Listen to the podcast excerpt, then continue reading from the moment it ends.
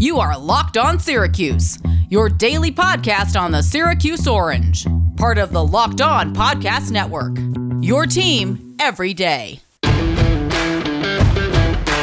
Happy Monday, and it's a better Monday than normal, I'd say, because Syracuse Victory is- Monday. They're coming off a 38 point win. What a game against BC. We're going to recap it. Today's episode is brought to you by Built Bar. Go to builtbar.com, use our promo code locked on, and you'll get 20% off your next order. Ty, this is a fun one today. Fresh off a win. Rutgers was a little bleak. We were we were down on Joe Girard, but he bounces back. He even makes a layup. He made a layup. We he did everything. He check checked all off. your boxes. He he got the layup. He got the the, the three point shot was going. His defense actually was, was pretty solid too. I thought, at least from everything I saw, he was rebounding the basketball. He was facilitating. He played like a point guard in this game. Tim. Yeah, and you know, Boeheim got on his soapbox after the game. I'll get on my soapbox. I'll say, I told you so. You know, Joe Girard bounced back in. I think I said 20 He got on more than a soapbox after the Yeah, game. we'll have to get into that because it was it was an all-time Boeheim press conference. But no, I did feel like this was going to be kind of a bounce back effort from Girard, but to see him do it and then see the entire team just literally have an offensive explosion. I mean, it was laughable at times how much they were beating up on Boston College. They get up by 48 at one point, and everyone in the starting lineup finishes in double figures. The two freshmen off the bench, Woody and Kadary, look pretty good. They finish just shy of double figures with nine. Marek plays a great game. Like all these offensive ratings I'm looking at right now on KenPom, you know that's kind of a fun stat to look at. We talked about during Rutgers, one guy was over the average offensive rating on KenPom at 100. Well, everyone's in 100 here, everyone that could be eligible.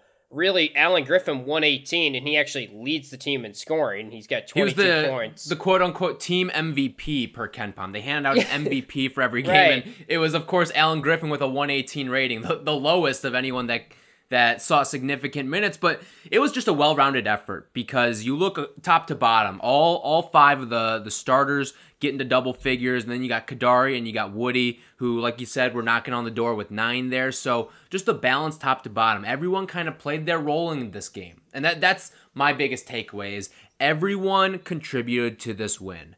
Whether it was Alan Griffin hitting a, a bunch of threes, he goes six of nine from three in this game. You got Joe Girard, a great bounce back performance. He actually ends up with the highest offensive rating in this game. Buddy Boeheim, we didn't know exactly what we'd be getting out of Buddy, but he came out and he performed pretty well. I mean, he started off hot. He hits those first two threes out of the gate, slows down a little bit after that, but for a guy who hasn't really practiced much in the past, what is it, two weeks or something? You you got a, a pretty decent performance out of him. Yeah, he was good. I mean, I think even Boeheim said, Coach Boeheim, after the game, that he was surprised Buddy made those shots because in practice he was hitting nothing. And he talked about how right before he left, he hit 10 straight threes. And it does mean a lot getting him back in the lineup. And it'll also mean a lot getting Sidibe back in the lineup. That's the thing. I'm looking at seven guys that scored nine points at least in ACC competition on the road, albeit against a Boston College team who isn't very good and also I would say played a very very poor game. There's no denying that. But you know, you always play the game of was this Syracuse was way better than we think or BC is way worse than we think. It probably honestly and this is usually the case it falls somewhere in the middle. This was not just BC rolled over though. I think Syracuse came out from the jump ready to go and I take a lot away from this resounding win because I don't think recent Syracuse teams necessarily had this gear. Now they did do it to Georgia Tech in similar fashion I was gonna last say, year. Is But- this their Georgia Tech game from a year ago? Like, are we good? But I- I feel much more confident in the offense this year than I think I did last year. And it's seven guys. That I think that's the difference. Is it's not just last year that Georgia Tech game. I remember it was Elijah first half, then it was Buddy second half because Elijah came out hit like the first fifteen points. He was just locked in, and then Buddy I think had like twenty five in the second half alone and was hitting all kinds of threes. That's when they exploded last year. This team just has another gear in terms of you've got Kadary, and then Woody continues to look great out there. That's the thing is we have seen there is going to be an eighth guy that plays this year. There just is. There's no way to to work around it at this point because when you look at the contributions that Woody Newton has said and the fact that Jim Boeheim really hasn't said much negatively about him since since he's been slotted in for the hand not even handful of minutes, but he's getting the minutes he deserves. He's jumped Robert Braswell in the rotation, and by jumping Robert Braswell, there's a pretty hefty chasm in between where Robert Braswell is and where Woody Newton is because that's the gap of guys who are not going to play once things really get going and guys who are going to play. Woody Newton has worked his way into the group of people that are going to play on this team. He plays solid defense. He knocks down his shots when he's asked to. And I mean, I'm just thoroughly impressed with his poise and confidence. I, remember the first possession I saw him play, I was like, oh no. I, I hope he enjoyed running out there while while he was out there because he's probably yeah. not going to get out there again the rest of the year. But boy, has he proven me wrong from the one play I watched of him in the the Niagara game, and he's he's looked awesome out there. And there's something to be said that in the very early stages of that first game against Niagara, he hit an open three and just looked confident. I mean, he he has some confidence about him. I think Boeheim has even talked about how he's not he's playing better than he is in practice, and that's a great problem to have or a great thing to have, I guess, because you don't. He's the kid who that. goes, doesn't do his homework in school, and then somehow shows up to the test and and gets an A. Like that. That's what he's doing right now. It it doesn't really make sense because all the reviews we heard from him in camp were he's going to be a little bit behind, not like redshirt bad, but just don't expect him to be in the lineup this year. Braswell, if anything, is ahead of him. Well, unfortunately, Braswell does play 11 minutes in this game, but I think you're spot on. Once Sidibe comes back, it's going to be eight. I don't expect it to go past eight once we get into the thick of ACC play here. And Woody is definitely the eight, and it'd be a mistake to leave him out of the lineup at this point. The way he is playing on both ends of the floor, he looks great in the two-three zone.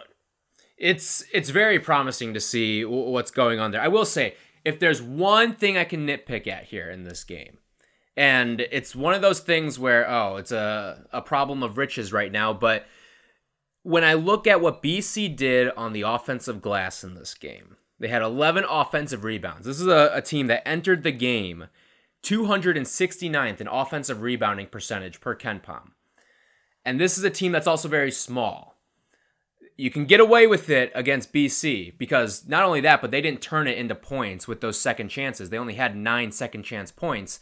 But that's one thing that I'm going to be a little wary of is the rebounding out of this zone. And it's great Alan Griffin had a double double in this game, but some of these other guys are going to need to step up with the boards a little bit more and making sure that you're you're getting to some of these big men because who is it? It was uh who, the guy that James Karnik just came yeah. in and out of nowhere gets seven offensive rebounds in this game. I mean, he was destroying them. And if you think Karnik's going to be a problem, wait till UNC comes to town. Yeah, and then Virginia and Florida State and Duke. I mean, I know some of these teams have been a little sluggish in the early goings, but they have size. I think you're you're onto something there. We talked about that on the preview show that this is a dream matchup for Syracuse. They feasted on guard-oriented teams last year. This is a guard-oriented team with a bad interior defense. In Boston College, their defense looked terrible. Like in the first yeah, half. I mean, you, you know what my favorite part of this game was is that, and, and, I don't know if everyone knows this, but the people who are on the call for the ESPNU broadcast, it was the Boston College radio guy. Oh, I yeah. I think he does football radio for them. He used to do basketball radio for them too, I believe. Jon Meterparel. But you could feel the defeat in his voice calling that game because anytime Syracuse did something good, it was just like, and there's another bucket for Gary. But anytime there was a, a meaningless three from from Win- Wynston Tabbs, it's just like it was a complete. You could tell that he had BC in his blood that entire time. And I'm not someone who likes to go and nitpick at the at the announcers. I, I, I leave that for for the Twitterites, but just listening to that, I I'm not criticizing it. I just found it comical. Yeah, Wynston Tabbs was the only thing they had in the first half. It, it was really, from a Boston College standpoint, if you're a fan of them, which my dad might be listening to this podcast. He's a BC grad. We always sort of go back and forth during these games, although I, I shouldn't even say that because Syracuse is dominated. It's, it's funny, actually. He is, I, I always like sort of joke with him, and we are talking about this after the game, that he always sends me Syracuse score updates. I don't know if your dad does this, but it's like constant and it's almost like all right dad like i'm watching the game like i, I don't need sports center you are, yeah yeah like mm-hmm he's like 41 22 Syracuse. Or when they're down to Clemson, he's like 44 7. Clemson's up in football. And I'm just like, okay, like, I get it. I don't need these. I'm watching it. I don't need you to text me right away. Well, it's funny.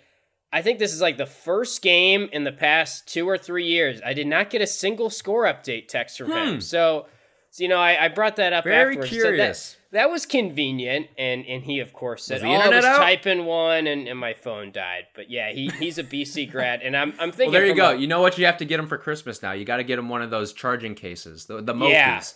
Yeah. and I'm sure it'll still conveniently go out when they play again in February if, if the result is is somewhat similar here. But I mean, from a BC perspective, they they have this gauntlet of a schedule. I know they get Cal next. To maybe they can beat Cal, but every team remaining is a power conference team. They played one non-power conference team all year. It's Rhode Island, the only game they've won. And honestly, Rhode Island's basically a power conference team the way they've been playing. Maybe a little bit down this year, but still, it's out of the Atlantic 10. That's a solid conference. So I, it's like, what are you doing, BC? Why, why are you playing such a tough schedule if that's the product you're going to put out there? But I know we're a Syracuse podcast, and we can stick to Syracuse. I just feel like BC has got major problems right now. To get to what you were saying, was this a a Syracuse playing really well, or was this BC playing poorly? I think you're right. It is in the middle. We we talked about BC and saying maybe they're the most impressive one in four team there is heading into this one. Well, I, I- maybe that got taken out of perspective a little bit because by saying that, I think people's minds immediately shift to, oh well, okay, so they're basically a four and one team with a one and four record. No, no, no, no, no. They're like a two and three team or a three and two team. They weren't a four and one team with a one and four record. They, there were a lot of flaws, and, and those flaws definitely got exposed in this game against Syracuse. Most notably, the three point shooting. I don't know what it is with that gym, but Syracuse over the past five seasons, I crunched the numbers at Conte Forum, is shooting fifty percent from three. I mean, how about that? They they are absolutely lights out from distance. I someone just always finds their stroke, and in this game it was Alan. I mentioned six for nine, and then you got Joe Girard going five of seven, and Buddy Boeheim goes out and knocks down his first two. I mean, even Kadary Richmond hit a three in this game. So th- this is the get right state. We talk about Syracuse being the get right team for some of these teams that are struggling to hit the three ball. Conte Forum's, the get right venue for Syracuse when, when they need to get their mojo back. All right, guys, it's a busy time right now. You got a lot of things going on. The holiday season's coming up. You got to make plans for that, get your gifts, and work could be stressing you out a little bit. Maybe things are moving quickly right now, and you might feel like you're always on and it's go, go, go right now. Well, it's important that you hit the reset button and get away from that nonstop hustle and bustle a little bit. And when you do that, reach for a Coors Light, my favorite beer. Coors Light is the only beer out there that's literally made to chill, and it is great for watching sports on the weekend, watching your favorite team, just laying back on the couch, cracking open a Coors Light. Coors Light is the official beer of watching any sport or team just to drink beer. It is mountain cold refreshment. It is cold lagered, cold filtered, and cold packaged. Coors Light is the one I choose when I need to unwind. So when you hit reset and just reach for a beer, reach for Coors Light, the beer that's made to chill. Get Coors Light in the new look delivered straight to your door at get.coorslight.com. Again, that is get.coorslight.com. Celebrate responsibly. Coors Brewing Company, Golden, Colorado.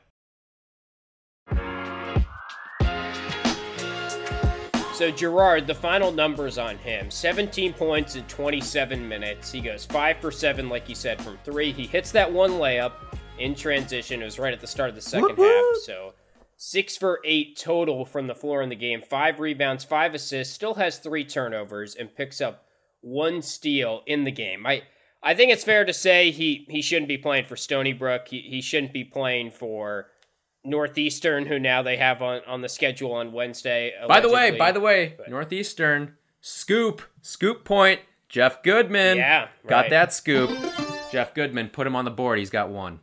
Exactly. So, and and we'll probably get into Northeastern at some point later on in the week here. It- actually, a decent team, but we can talk about them later. I I just think Girard, this is the what we were talking about. He's going to get hot some games, and some games those 30 footers are going to be kind of fun because he's going to make some of them. And other games, it's the full Girard experience that we experienced last year. You're going to be like, "Oh, no, why are you shooting that 30 footer?" And he he did have one like as a heat check after he had made five threes, and it's like so easy to say after he misses it, oh, it's a terrible shot, and then he steps into one and drills, and it's like, man, I, I guess I guess he can make it when he's clicking, and that's what Boeheim said afterwards. He said to a 30 footer to him is a little bit different. Now Boeheim also compared him to Klay Thompson and and how Klay Thompson yeah, a sort of li- loosely little off. compared. Yeah, yeah, right. but I mean, I do think this proves what we were talking about. Yes, were were we harsh on Girard? Yes. Were we critical of him? Yes. And I was worried. I think we all. But if you were weren't, then your eyes extent. weren't working. Like that, that's Yeah. the thing is you can be critical of someone, but also know that it's not their best. And we knew that wasn't Joe Girard's best play. We saw what Joe Girard's best play looked like last year. Now, here's what happened in this game. I think Buddy Boeheim makes a world of a difference for him out there because he spaces the floor. The looks that Joe got, and I think Boeheim even talked, Jim Boeheim, that is, talked about this after the game.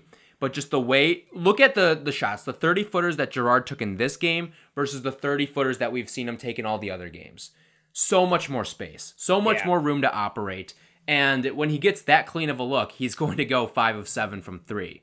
And we can expect to see those better shooting nights out of him. That's what happened in this game. He Buddy spaces the floor out for him. You throw out Alan as a compliment. I mean, Quincy is a bit of a threat now to shoot the three too. And then if you've got Woody Newton out there, you've got shooters all around. And that's something that Joe Girard's going to take advantage of when he is not swarmed, when he is not the focal point of this offense in terms of where the defense is going to line up and, and how they want to attack you. Because when Buddy's out there, I think he becomes shooting focal point number one. Somehow, I don't know why, but Alan Griffin is not the the number one focal point in this offense in terms of where the defensive attention lies. And I think maybe it should be because he's put up a, a handful of 20 point games so far to open up led the, the team in scoring the past three games. I mean, I mean, he's been- kind of. Yeah, and he's probably going to lead the team in scoring if he can keep this going the way it is right now because we know Syracuse is going to score upwards of 80 a night. So you figure Alan's going to be a big chunk of that pie there, but the the way that Buddy influences the game even without the ball in his hands, it, it helps out Joe. It helps out Alan. It helps out Quincy. It helps out every it helps out all eight bodies that are going to be out there for Syracuse in any given game. And that's why I thought Joe would bounce back. Boston College is just a much easier matchup for him. Rutgers has great guards. Rutgers was going to close out on his airspace a little bit more, as you were talking about with those 30 foot shots. But on Griffin, he's getting a lot of the possessions on KenPom. He has 30, 30% of possessions in Leads this the game. team, for yeah. him. Yeah. I think it was 35 last game against Rutgers, if I'm not mistaken. He's, I'm not saying he is Elijah Hughes or he's playing to the level of Elijah Hughes because we know he's got a little bit of a ways to go in efficiency and just sort of feel for the game.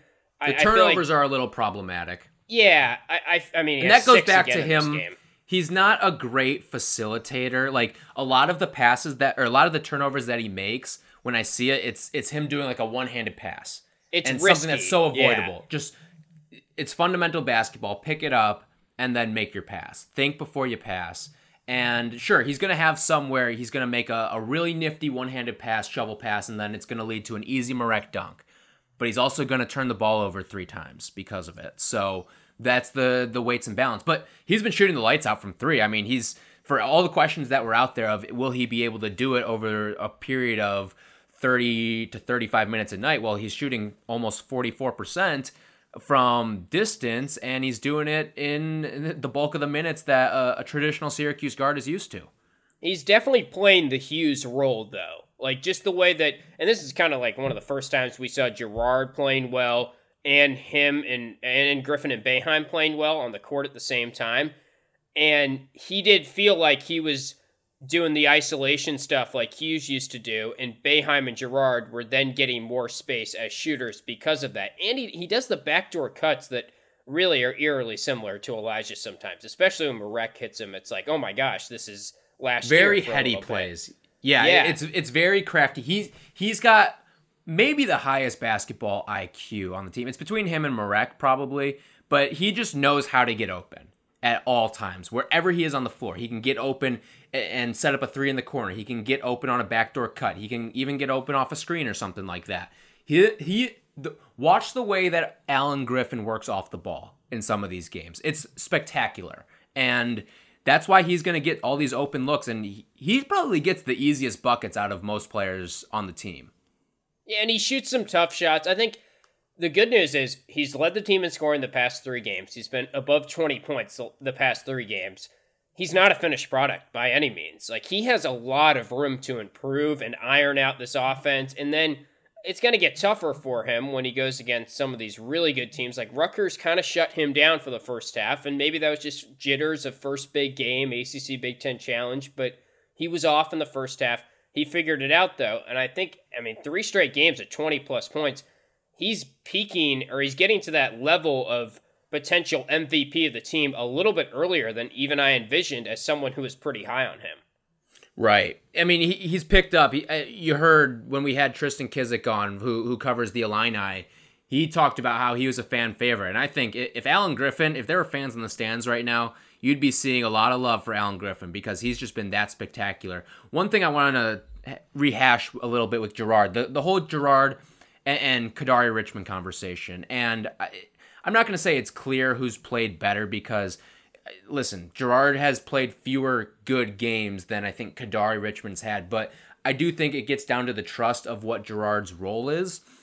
And Girard's role, when when you've got Buddy Boeheim out there and you've got Alan Griffin and Quincy's, I mean, th- this is the thing that sucks about this team, all right? Is that there's so many great offensive pieces that we never end up talking about Quincy Guerrier and he has been the yeah. best, the most efficient offensive player on the team. He's in the top 70 on KenPom in offensive rating. I mean, he has, by metrics, been the best offensive player on this team, and we never say a word about him. So you're right. Do, like we're 20 I minutes like, in. Yeah.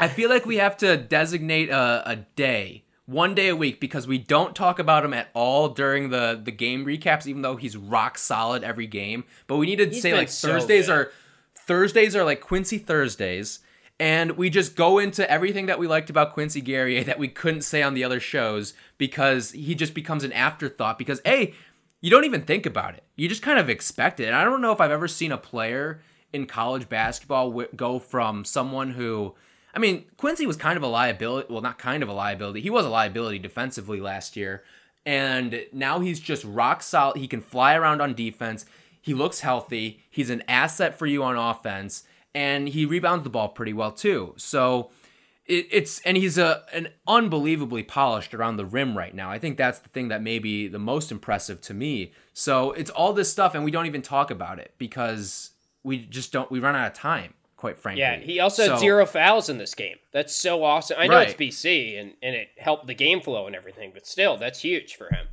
But anyway, Girard, when he is out there and he can play like a point guard, that's when he's at his best. We saw him facilitating in this game. He had the five assists. We saw him just get open looks because he was playing like a point guard in this game. He just when he's bringing up the ball, he's he's just I feel like he's in a different headspace. You know what I mean? Because yeah. he views the game as a point guard as opposed to he views the game that I have to be the primary scorer.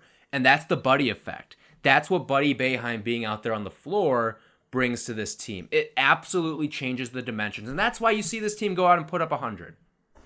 Yeah, I would also say on Kadary, I would add him to when you're talking about earlier the high IQ players on this team. He might be right up there already, even as a freshman. Yeah, just the mm-hmm. way he kind of gets his hands on passes at the top of the zone, his vision on the other side on offense, and the steals. Again, he has four steals in this game. Past four games now, he's had at least three steals. So basically, the four games of the five this year that he has played, you know, significant minutes and has been at least 20 minutes or more in the games, three of those he started. He has had, I think, three steals in the first game he played and then four, five, four in the last three. He might, like, legit be right up there in the top five or 10 in the ACC in steals per game, and he might only play 20 minutes a game this year once you get it's, into ACC play. It's so nice because you know what? We we had our offensive eyeballs tortured for the entirety of football season. And isn't it nice to finally root for offense? It, it, it's just kind of a sign of the times, too. Both football, basketball, good offense beats good defense now. I mean, frame it any way you want. Good offense beats good defense these days in, in both of those sports. I don't care what anyone says. Look look at the teams that are successful these days. Good offense beats good defense. And we're seeing it in football, we're seeing it in basketball now. And Syracuse's offense in football was atrocious. We, we've outlined that time and time again. And that's why they were a 1 in 10 team. Meanwhile, you look at this Syracuse basketball team, their offense is one of the best in the country, one of the best that I've seen. And, and you and I watch a ton of college basketball. Syracuse is probably one of the top five to 10 offenses I've seen. And I'm not even kidding about that. They've been that effective. And that's why they are a 4 and 1 team. Is uh, Sure, there's been some gimmies in there, but they are playing an unbelievable style of offense right now. And if you can sustain that, th- this team could be very dangerous. Can you imagine? And I totally agree with you, but even go back three years, even that uh, Sweet 16 Michigan State year. Mm-hmm. How much the amount of if we were doing the podcast then, the amount of complaining about isolation ball and Boeheim doesn't have offensive sets. That was the whole temperature around the team was offense, offense, it stinks. Like we can't get into any flow. It's dribble, dribble, pass to Frank, dribble, dribble, pass to Tyus, and then late in the shot clock, he gets into an isolation set and chucks up a long two or something. And we were getting and then you so pray you win this offense. 61 to 58. Yeah, like it's amazing. We got a defensive minded coach, and, and they put up 101 on the road in conference play. And it's like, it's surprising, sure, because I mean, they were only three point favorites on Vegas in this game. They blew that out of the water. I think it may have gone. I hope you took some bit. of that. I know. I, I, took a little bit I of that. Take and I took a, it to a the little bank. bit of that. Yeah, yeah. It, it was it was nice to have that going our way as well during the game. Um, I, I was baffled by that line. I think I said that during the preview podcast, and I honestly, it's such hindsight bias, but I should have said that they were going to win by more. I just didn't want to totally jinx it. I think I said they'd win by 10, and I mean, I, I figured they'd win this game. It, it would have shocked me if they lost, but here, that's easy to say now. Real quick, I gotta tell you about the best protein bar on the market. That, of course, is Built Bar, with new flavors seemingly coming out all the time, including one of my new favorites is the caramel brownie and the cookies and cream, both of which I recently got through Built Bar. They are awesome. Bars are covered in 100% chocolate. They're soft and easy to choose. And the best part of all of this is that even though it tastes like a candy bar, they are healthy for you. They're perfect if you're trying to maintain weight, lose weight, whatever. Built Bar is the way to go. Just take the peanut butter brownie for a second here 19 grams of protein,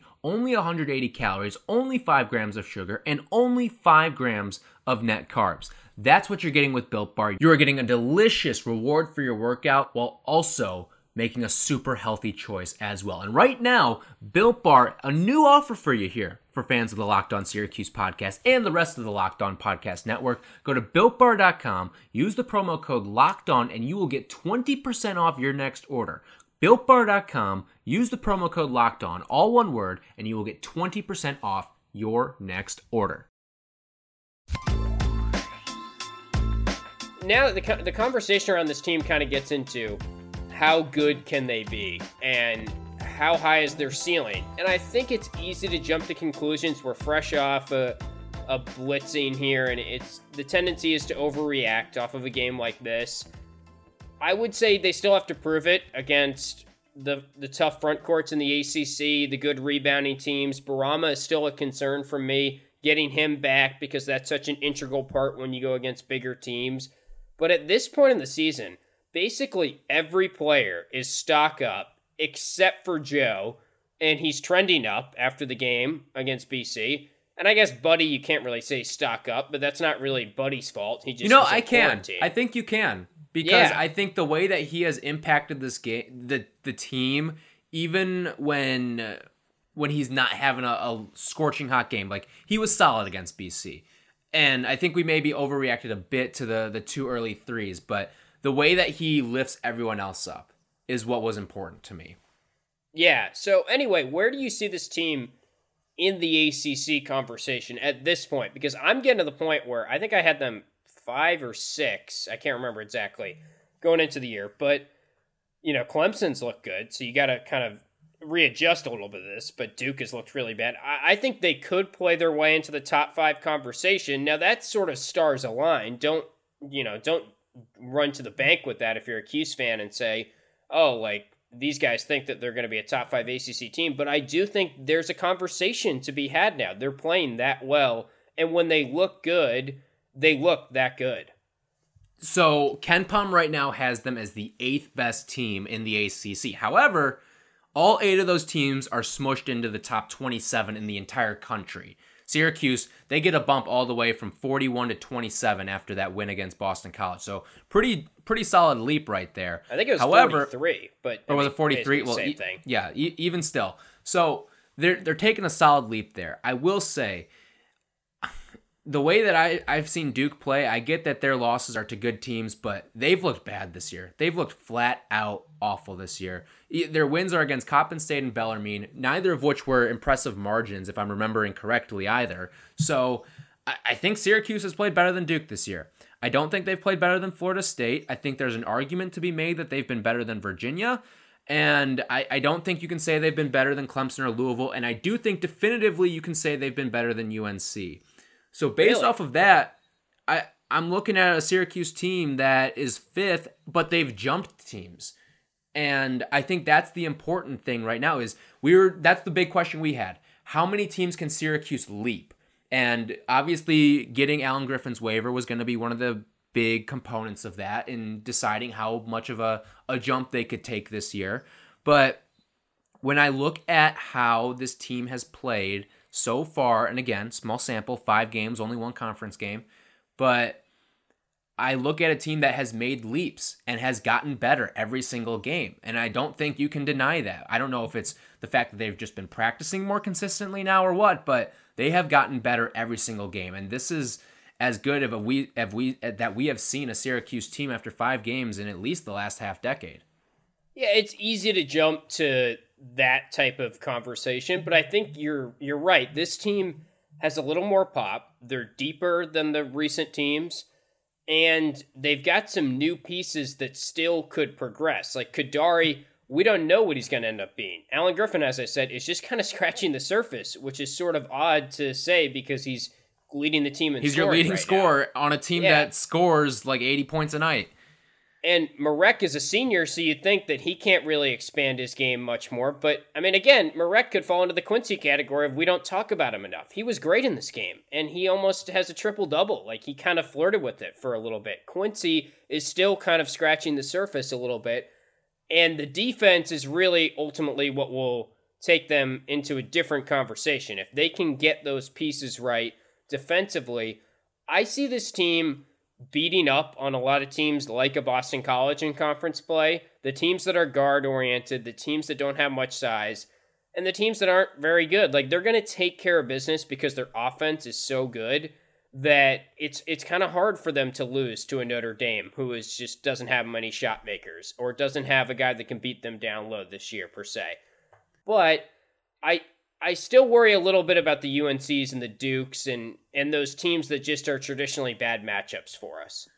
That yeah, that's that's a good point. With, with the the teams that can bring size to the table, and again, I when I say Syracuse, at least from what I've seen so far, is better than UNC, that doesn't necessarily mean that in a head to head, I'm taking Syracuse yeah. because I mean, some things have to play out. I still want to see a little bit more, see a little more of what Buddy is, but UNC is a big oriented team. I think the matchup there probably favors UNC. But Syracuse has looked better so far this season, and I don't think anyone can deny that. So, yeah, it's it's one of those things where it's early still, and and I'm really happy that Syracuse is getting this Northeastern game on Wednesday. I think that's you just want to get more game action for a guy like Buddy, who's sat out a little bit, and, and, maybe gain a little more experience for guys like Kadary and Woody, who can get going and then maybe have a little more confidence once ACC play gets into its full swing. So, listen, there's some really bad teams in the ACC, and there's some really good teams in the ACC that you're going to face this year. And I really think Syracuse is definitely. We, we always talked about can they be in the top half of the ACC. I think now we're starting to to slice that pie a little bit. I think it's a conversation of can they be in the top third of the ACC. Yeah, I agree. And they still haven't really beat anyone. I mean, we should acknowledge that. The, their wins on KenPom rankings yeah. is 233, 264, 262, and now BC falls to 97. And I will say, them jumping to 27 on KenPom, my one critique with KenPom, one of my favorite websites, is the blowout wins really give your team a huge, huge boost. And I get it because like a blowout win should mean more than just winning by five points on the road at Boston College. But for them to go from 43 to 27 after one game that they were supposed to win is is a little crazy in my eyes. I think right now they're probably more like a in the 35 spot, but they're going to start receiving votes if they if they take care of business this week. You got Northeastern Buffalo, and then you've got Notre Dame at home on December 22nd. by the time the Monday after that rolls around, they will definitely be flirting with the top 25 Well- and maybe even in if, if they win all three of those games. So we're recording this on a Sunday night, and we don't know if they what what the polls are going to look like when they come out in the morning. But do you think they're going to receive any votes this week? Maybe a couple, yeah. I think they'll it receive did- a couple. Yeah, it did get some national attention. Like Jeff Goodman, who we, we gave a point to earlier, he was tweeting, man, like Syracuse won by 38 at Boston College. I don't think Boston College is good. I'm, I'm paraphrasing him, but he said, Syracuse, that's an impressive win. I mean, they won 101 to 63 in a conference game. That gets some national That doesn't attention happen. for sure. No, yeah, I- I- except maybe in like the Big East. Maybe that happens in the Big East. I don't know. Um, but no, it- it's it's a super. I won't say a super impressive, but it's you can't say it's not an impressive win. The margin of victory, you're doing it on the road, and you're doing it in conference against a team that you're going to get again this year. So. I'm I'm looking forward to seeing once they get into the meat of their their ACC schedule, and again, that might we'll, we'll see because we do have when, when you look at the schedule it's a favorable matchup against notre dame like we like we've alluded to it's at home guard oriented notre dame team you're gonna take care of then you've got wake forest another guard or, or i shouldn't say guard oriented team but just th- wake forest is coaching change and good. everything Yeah. they're not good i think they're the worst team per KenPom out of the acc um, they're outside the top 120 in fact you're probably getting a better matchup against Buffalo than you are getting against Wake Forest. And then, boom, you go UNC, Florida State, Clemson. Those are your next three ACC games. Those are not going to be easy. No. Yeah, Clemson's looked good so far, for sure. All right, well, we'll wrap it here for our Monday episode. We're here with you guys every single weekday. You can subscribe to the show so you get our podcast delivered right into your favorite podcast. Oh, wait, real provider. quick. We, we didn't say Yeah. anything about the, the Jim Boeheim press conference. That's an Oh my all time. gosh. I, I don't know if we need to say much, but if, if you had a bingo board, you, you, you probably filled the entire board. And Yeah. we went in thinking that we were getting a, a Coach K defense statement, and then we got way more than we bargained for. So I can't believe I forgot um, about that. I, That I'm- was that's, that was an all timer. that gives me oxygen. The Jim Boeheim press conferences, as you you always joke about with me. But no, we'll we'll get into that a little bit with Zuba tomorrow. I bet maybe we'll have some fun with that. Yes. We're having James Zuba on tomorrow for for anyone that uh that knows his work over at uh, Nunes Magician, one of our favorite guys covering Syracuse basketball. So.